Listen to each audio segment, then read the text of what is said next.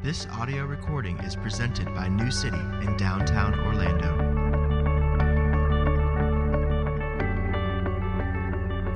So, as I mentioned earlier, uh, we're starting a new sermon series this morning, uh, and the plan is to spend most of the fall going through First Thessalonians. Uh, First Thessalonians was Paul's second book written uh, in the New Testament. Uh, it was written by Paul around 50 AD, uh, just a few short months, as I said before, uh, after Acts 17 uh, happened. And so, as a reminder, the first 10 verses in Acts chapter 17, th- those 10 verses tell the story of Paul and Timothy and Silas entering Thessalonica, preaching the gospel, seeing many converted in those three short weeks, and then being run out of town because of intense persecution. And by the way, just as a programming note, uh, Silas was the preferred name, uh, the, was the name Luke preferred to use. Silvanus is a more uh, technical name, uh, is, the, the name that Peter and Paul used of this one man named Silas or this one man uh, named Silvanus. But as I was saying, saying there was such an intense persecution from both jealous Jews and power hungry uh, Greeks uh, that Paul and Silvanus and Timothy, they had to leave Thessalonica after 21 days. But listen to this you would be hard pressed to point to any other three weeks in Paul's ministry that were more fruitful, more pivotal, or more impactful than the three weeks he spent in Thessalonica. In fact, many, many believe, and I'm inclined to agree with them, many believe that the church in Thessalonica was the healthiest and most productive church ever planted by Paul. It took three weeks. Uh, historians and commentators will tell you that that the great revival of significant proportion, maybe the greatest revival in church history, happened among the church of the Thessalonians in 50 AD. We'll come back to that. Uh, after being uh, immediately sent away uh, by these new believers because of persecution, Paul and Timothy and Silas go to Berea. And while in Berea, uh, the same persecutors from Thessalon- Thessalonica, they, they follow the team there, and they wreak such havoc on them there that they had to flee even further to Athens. And while in Athens, about a month or two after planting this church in Thessalonica, uh, Paul from Athens sends Timothy back to the infant church, back to the new believers, uh, back to the baby Christians, and he wants Timothy to check on them. There are no text messages, there's no email, there's no phone lines, there's no way for him to know if these new converts are remaining faithful, are doing okay, or if they've completely given up. And while Timothy was in Thessalonica, Paul again had to move on and he moved to, to Corinth. And then we find out, uh, all of this is in the, the book of Acts, by the way. We, we find out that Timothy uh, rejoins Paul in Corinth. And Timothy gave him the amazing news of what was still happening in Thessalonica. And so I want to be clear in this book, we're going to find that the Thessalonians were really confused about a lot of things. Uh, in this book, we're going to find that they, like every Christian, still uh, they were dealing with sin. They were dealing with issues of holiness. They, they continued to need the teaching uh, of the apostle. But by and large, the report that Paul got from Timothy was very encouraging. And so, the book that we're about to study is Paul writing them to encourage them over what has happened in the past and to prepare them for what will come in the future. And so this morning, what I want to do is I want to take the entire first chapter of the book. And I want to look at the entire first chapter and I want to see it as what I call a theological remembrance. It's Paul looking back over a few short months and understanding those months through his theological understanding of life. And instead of diving into every detail, I want us to just see this theological remembrance from Paul. I would tell you this last thing, one of the last things before I have you stand. Uh, 1 Thessalonians chapter 1 is a great introduction to the whole book. Almost everything mentioned in the first chapter will come up again in the next four chapters. And so, if we talk about something, or if we mention something, or if we pique your interest in regards to something, I'd encourage you to come back and keep coming back because we'll most likely dive deeper uh, into those topics uh, in time. 1 Thessalonians 1 1 to 10.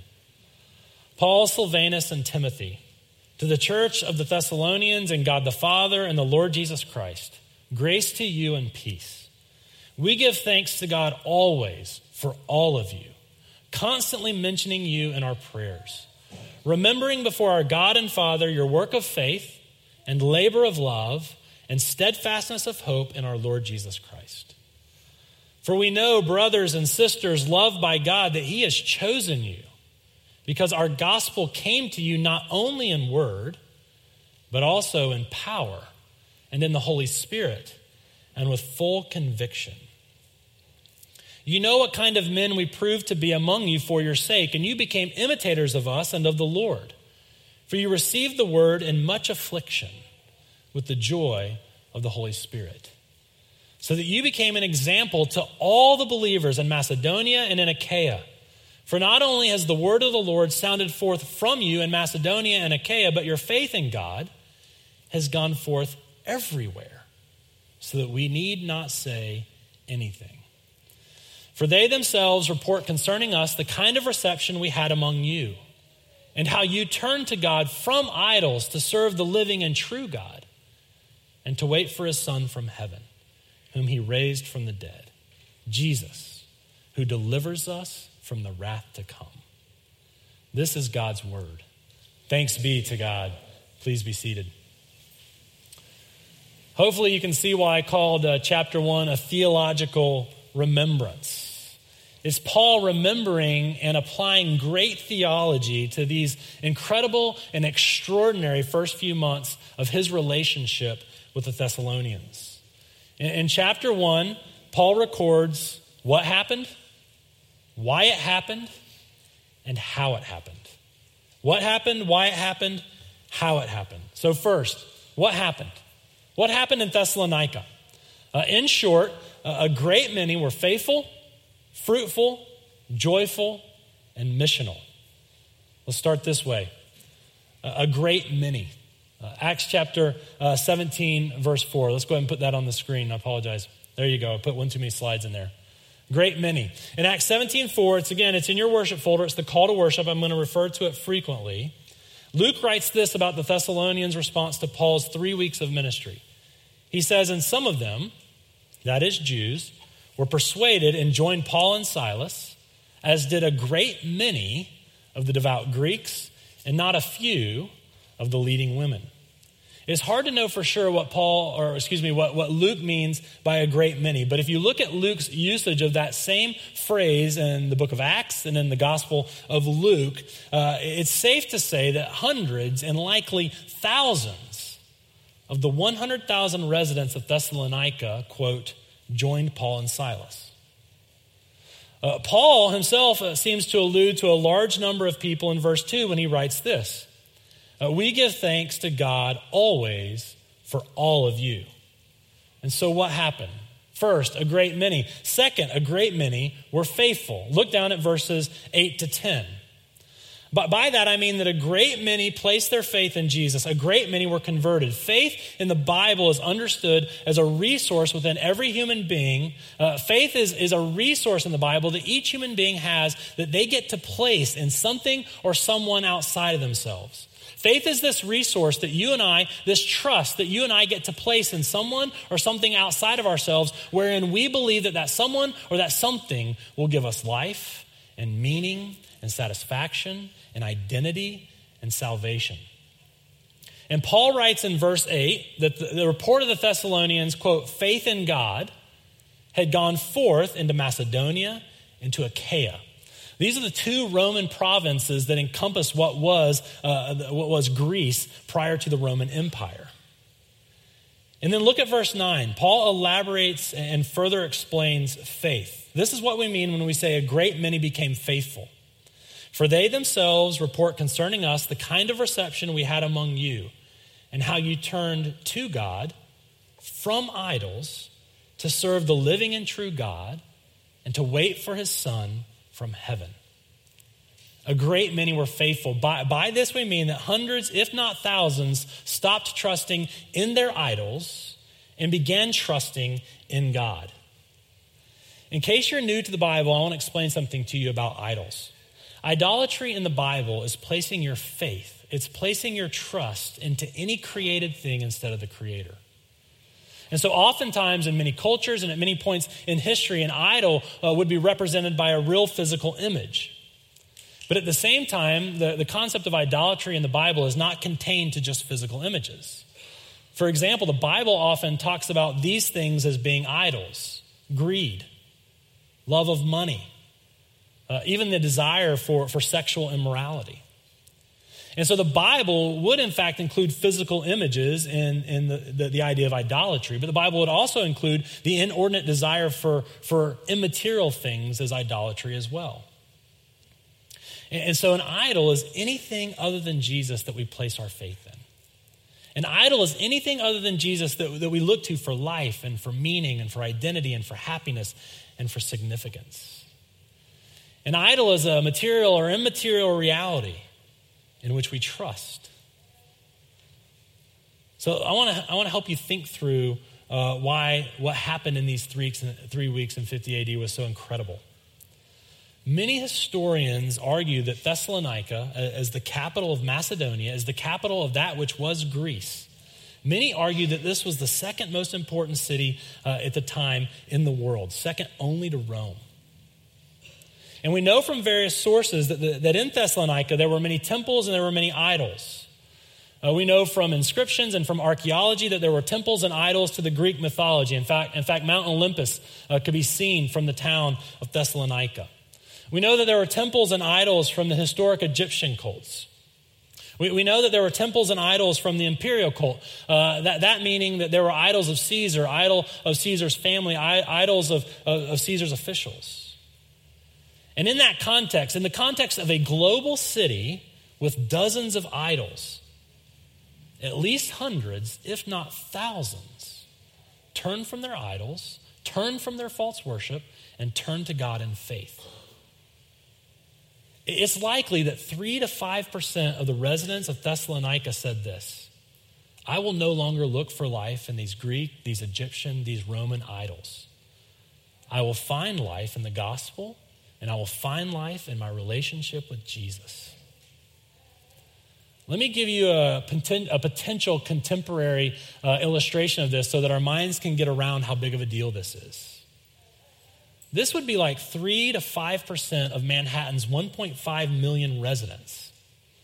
This would be like 30 to 45,000 Manhattan residents converting to Christianity in three weeks. 30 to 45,000 people placing their faith in God, saying in effect, I will no longer seek life, I will no longer place my faith in my job, my education, my alma mater, my body, my human relationships, my alma mater's football team, my art, my career, my sex life, my various hobbies and pleasures. I will find my life in Jesus, and I will sacrificially serve him with my life and I will wait to experience ultimate satisfaction when he returns from heaven. What happened? A great many were faithful and, verse 3, fruitful. Look at verse 3. By, by fruitful, I, I simply mean that according to Paul, all of the converts to Christianity were displaying in their lives the evidence of faith. In verse 3, Paul talks about remembering in prayer the Thessalonians' faith, love, and hope. Faith, love, and hope are heart level realities. Faith, love, and hope are these internal postures of the heart. Faith is a believer's posture towards God, trusting Him and trusting His way of life. Love is a believer's heart posture towards other people, uh, serving and promoting them instead of yourself. Hope is a believer's heart posture towards the future believing that one day Jesus will come back and he will make all things right, uh, believing that one day Jesus will come back and he'll make all sad things untrue, believing that one day Jesus will come back and he will reward us for everything we've ever invested into his kingdom. These are heart level postures towards God and people and the future. But notice what Paul writes. He doesn't just remember the heart posture. He doesn't remember uh, this heart level reality. He remembers the fruit or the evidence that flows from these realities. Look at verse 3. He remembers their, quote, work of faith, the work from faith, the work that was produced by faith. In general, in the Bible, work means obedience to God's laws. But in particular, in the New Testament, work means uh, caring for and, and sacrificing yourself for the needs and the wants of those who are poor and don't have everything they need. Paul's saying, I remember not just your faith towards God, but your faith being expressed towards those in need. And then he says, I remember not just your love, but I remember your labor of love, uh, or your burdensome toil from love, your sacrificial efforts that were produced by love. And Paul says, I also remember the steadfastness, steadfastness of, or, or from, or produced by your hope. Look at verse 2. Paul says of the Thessalonians, all of you didn't just change your theology, you didn't just introduce a new God into the pantheon of your heart. All of you were fruitful. All of you were expressing and living out of the heart, uh, living your heart out into the nitty gritty details of your life. What happened? A, a great many were faithful, a great many were fruitful. And next we see that verse 6 a great many were joyful. Look at verse 6. And you became imitators of us and of the Lord, for you received the word in much affliction with the joy of the Holy Spirit. The persecution being experienced in Macedonia was very severe. We know that people were dying. We know this from 1st and 2nd Thessalonians. We know this from the book of Acts. Not only were there jealous Jews trying to stop the Christians, but there were power hungry Greeks working to squelch this revival. Here's why Thessalonica was a conquered city of Rome. But Thessalonica had broken with its past and had significantly aligned itself with Rome. Thessalonica had so convincingly aligned itself with Rome that Rome, the Roman Empire, Caesar, allowed Thessalonica to be what was called a free city. That is to say, this unlike Jerusalem, for example, Thessalonica was a city within the Roman Empire that could govern itself. Thessalonica was a city within the Roman Empire that didn't pay taxes to Rome. Thessalonica was a city in the Roman Empire that didn't have to show hospitality to Roman soldiers. Thessalonica had gained this status uh, as a free city with all of these perks because they vowed their highest allegiance and they vowed their worship to Caesar. This is why Luke writes in Acts 17 that the people and the city authorities were disturbed when they heard that the Christians were acting against the decrees of Caesar and saying that there was another king, another supreme, namely Jesus. The Romans were not persecuting the Christians in Thessalonica. We learn from Acts 17 that it was jealous Jews and power hungry Greeks trying to stop the Christians before Rome heard about this King Jesus that was more important than Caesar. Don't miss the point. Paul says that the Thessalonians were trusting in God and not idols. Paul says that they were practically living out their faith in their relationships and that they received the gospel uh, with contagious joy, even in the midst of severe and deadly persecution. Finally, what happened? Uh, a great many were faithful, fruitful, joyful, and, verse 8, missional. Uh, somewhat awkwardly, in verses 7 and 8, Paul says two things about the Thessalonians. First, he says that their faith in God and their joyful reception of the gospel in the midst of persecution, he said that this reality has become an example or a modern, uh, a model or a pattern for the rest of the believers in Macedonia and in Achaia. And in fact, he says in verse 8 that their reception of the gospel and their model of behavior in the midst of persecution had become an example, quote, everywhere. But to our point here, look at verse 8. Paul also says that the word of the Lord, that's a way for, for Paul to talk about the gospel. He says the gospel sounded forth from them into Macedonia and Achaia. In other words, Paul said in a few months, the believers in Thessalonica evangelized, took the gospel to the two provinces that encompassed all of what was Greece. This verb for sounded forth is only found in the New Testament, and it's used in the Greco Roman culture to talk about thunderclaps. Paul, Paul, says that from this strategic city of Macedonia, from this city that sat on the east west and the north south trade routes, uh, from this city that enjoyed a great natural harbor wherein they could get to other cities quickly, from this city, these brand new believers evangelized, thundered forth into all of Greece the gospel. Can you begin to see why many consider this to be the most productive, pivotal, and impactful three weeks in Paul's ministry? That'd be hard to beat. Can you begin to see why many believe, and I'm inclined to agree, that this is the healthiest church that Paul ever planted? This, by the way, is the church that Paul references when he writes to the Corinthians, one of the least healthy churches he ever planted. And he says, Why can't you be like the people in Macedonia?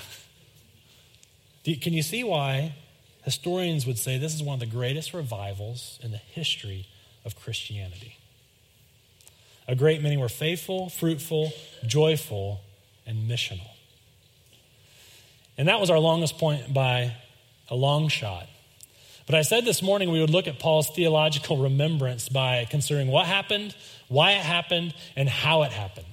And if you're anything like me, right now you're saying, let's jump into the how. How did this happen? By what means and what strategies did this happen? Because I don't know about you, but I've been here for seven years and I've been asking God to do something like this in Orlando all seven years. I don't know about you, but I would love to see this happen uh, in at least one of our church plants in India.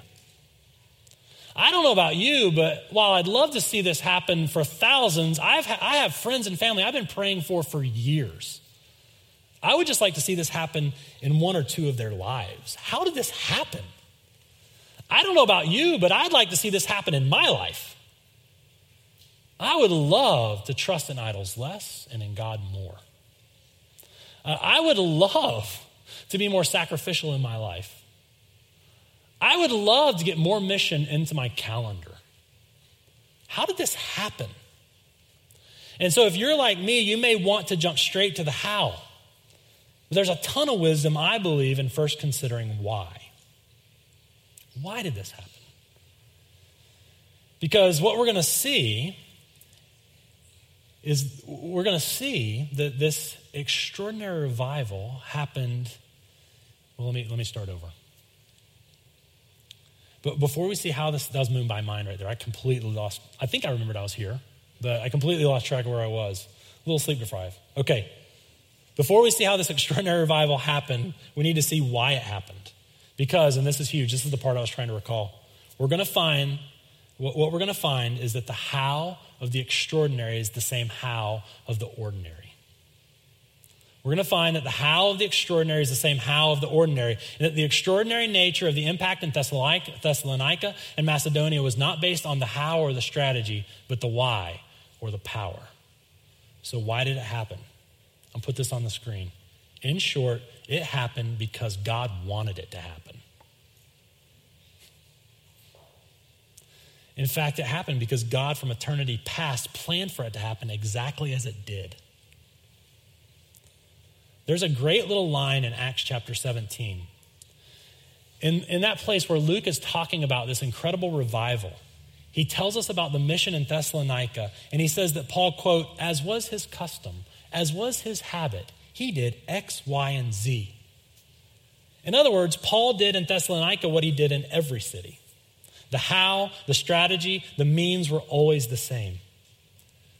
And so the result in Thessalonica was not based on the how, but the why. Why did it happen? Because God wanted it to happen. Paul's going to show this, this very obviously and more subtly. Look, look at your passage. Most obviously, look at verses 4 and 5. For we know, brothers loved by God, that He has chosen you.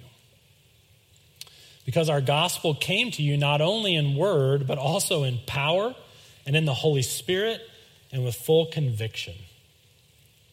Paul is saying that he and his apostolic band were proclaiming the gospel in word as they always did in every city. But the gospel came to the Thessalonians not only in words, but he says, with the power and the conviction that is provided by the Holy Spirit.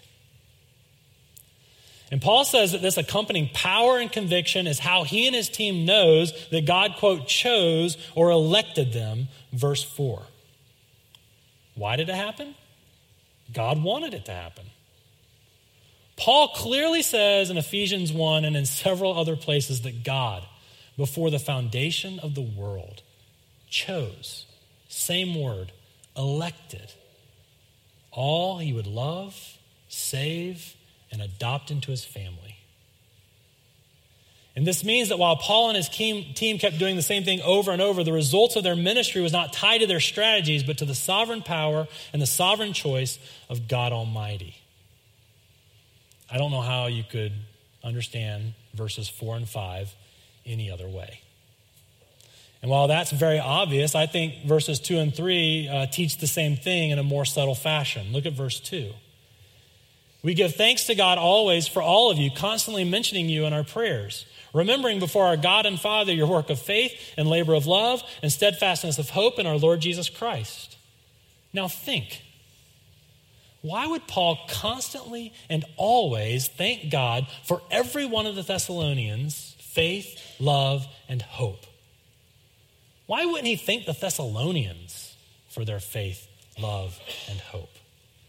Why didn't he write, hey, you guys should thank me for my amazing strategies that brought about your faith, your love, and your hope?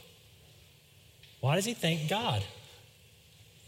Because God is the ultimate source of their faith, love, and hope.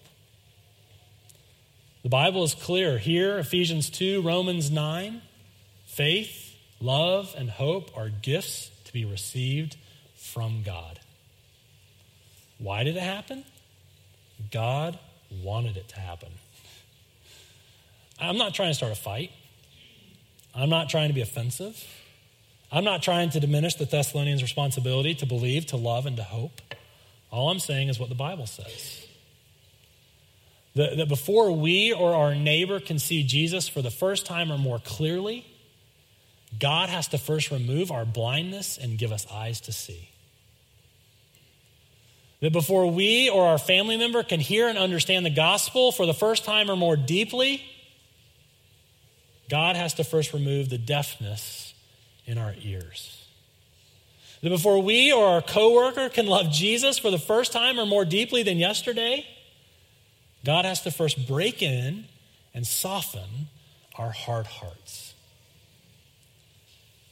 I'm not trying to start a fight. I'm not trying to be offensive. I'm just trying to say what the Bible says, and I'm trying to say it for the exact same reason the Bible says it that we might be encouraged that God is saving us, and that we might go and tell other people about Jesus because he's saving people. What happened? Something of historic proportion. Why did it happen? God wanted it to. How did it happen? Happened the same way that Paul did ministry in every other city. How did it happen? I'm guessing this will be redundant by now. Paul and his team kept preaching the gospel. This is in verse 5. This is where Acts 17 is so helpful to our text.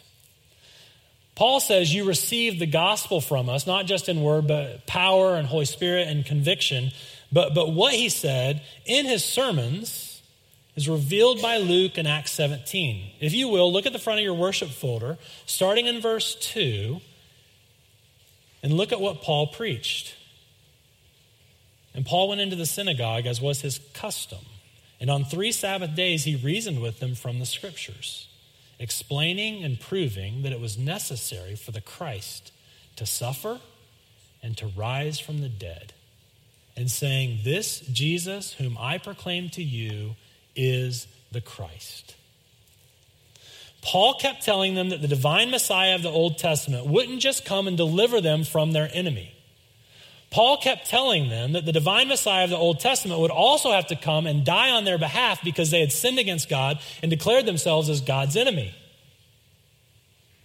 He kept reasoning with them from the scriptures that the Messiah wasn't going to just deliver them from the ultimate enemy, but the Messiah was going to die for them because in their sin they had declared themselves the enemy of God. How will our city, how will our friends, how will our family come to experience something like what happened in Thessalonica? How will it happen? Not why, but how. We, as God's people, will have to keep telling them that they, like we, messed up so badly that only the death of God could save them but that they, like us, are so deeply loved, God did exactly that in Jesus Christ. Are we doing that? Are we? how will we know if God wants to save them if we don't go to them and tell them? Are we doing that? How did this revival happen? It happened when Paul and his teammates communicated grace and peace over and over. Verse 1. The customary greetings in the synagogues would have simply been peace, shalom. It was a word that meant connectedness and wholeness and flourishing. It was a word where one Jew would say to another, I wish upon you the peace that, that, that is the peace with God and the peace within and the peace with others and the peace in creation. And Paul kept saying to them, Grace to you and then peace. You can't earn peace. The Jews thought, we know from intertestamental writings, the Jews thought that if they would keep God's law well enough, particularly the Sabbath, if they would keep the Sabbath well enough, God would send this Messiah, God would kick Rome out of Jerusalem, and they would have their shalom. They would have their utter peace. And Paul, in his letters, every time he greets his readers, first with grace and then peace. They always go in that order. We don't get shalom by our own efforts. We get shalom by the grace and the unmerited favor of God. You don't earn it, you receive it. Grace to you and peace. Are we telling our city and our neighbors and our coworkers that their deep desire for peace and life and flourishing will only be satisfied when they stop looking for these things in created realities and receive it by grace from the Creator?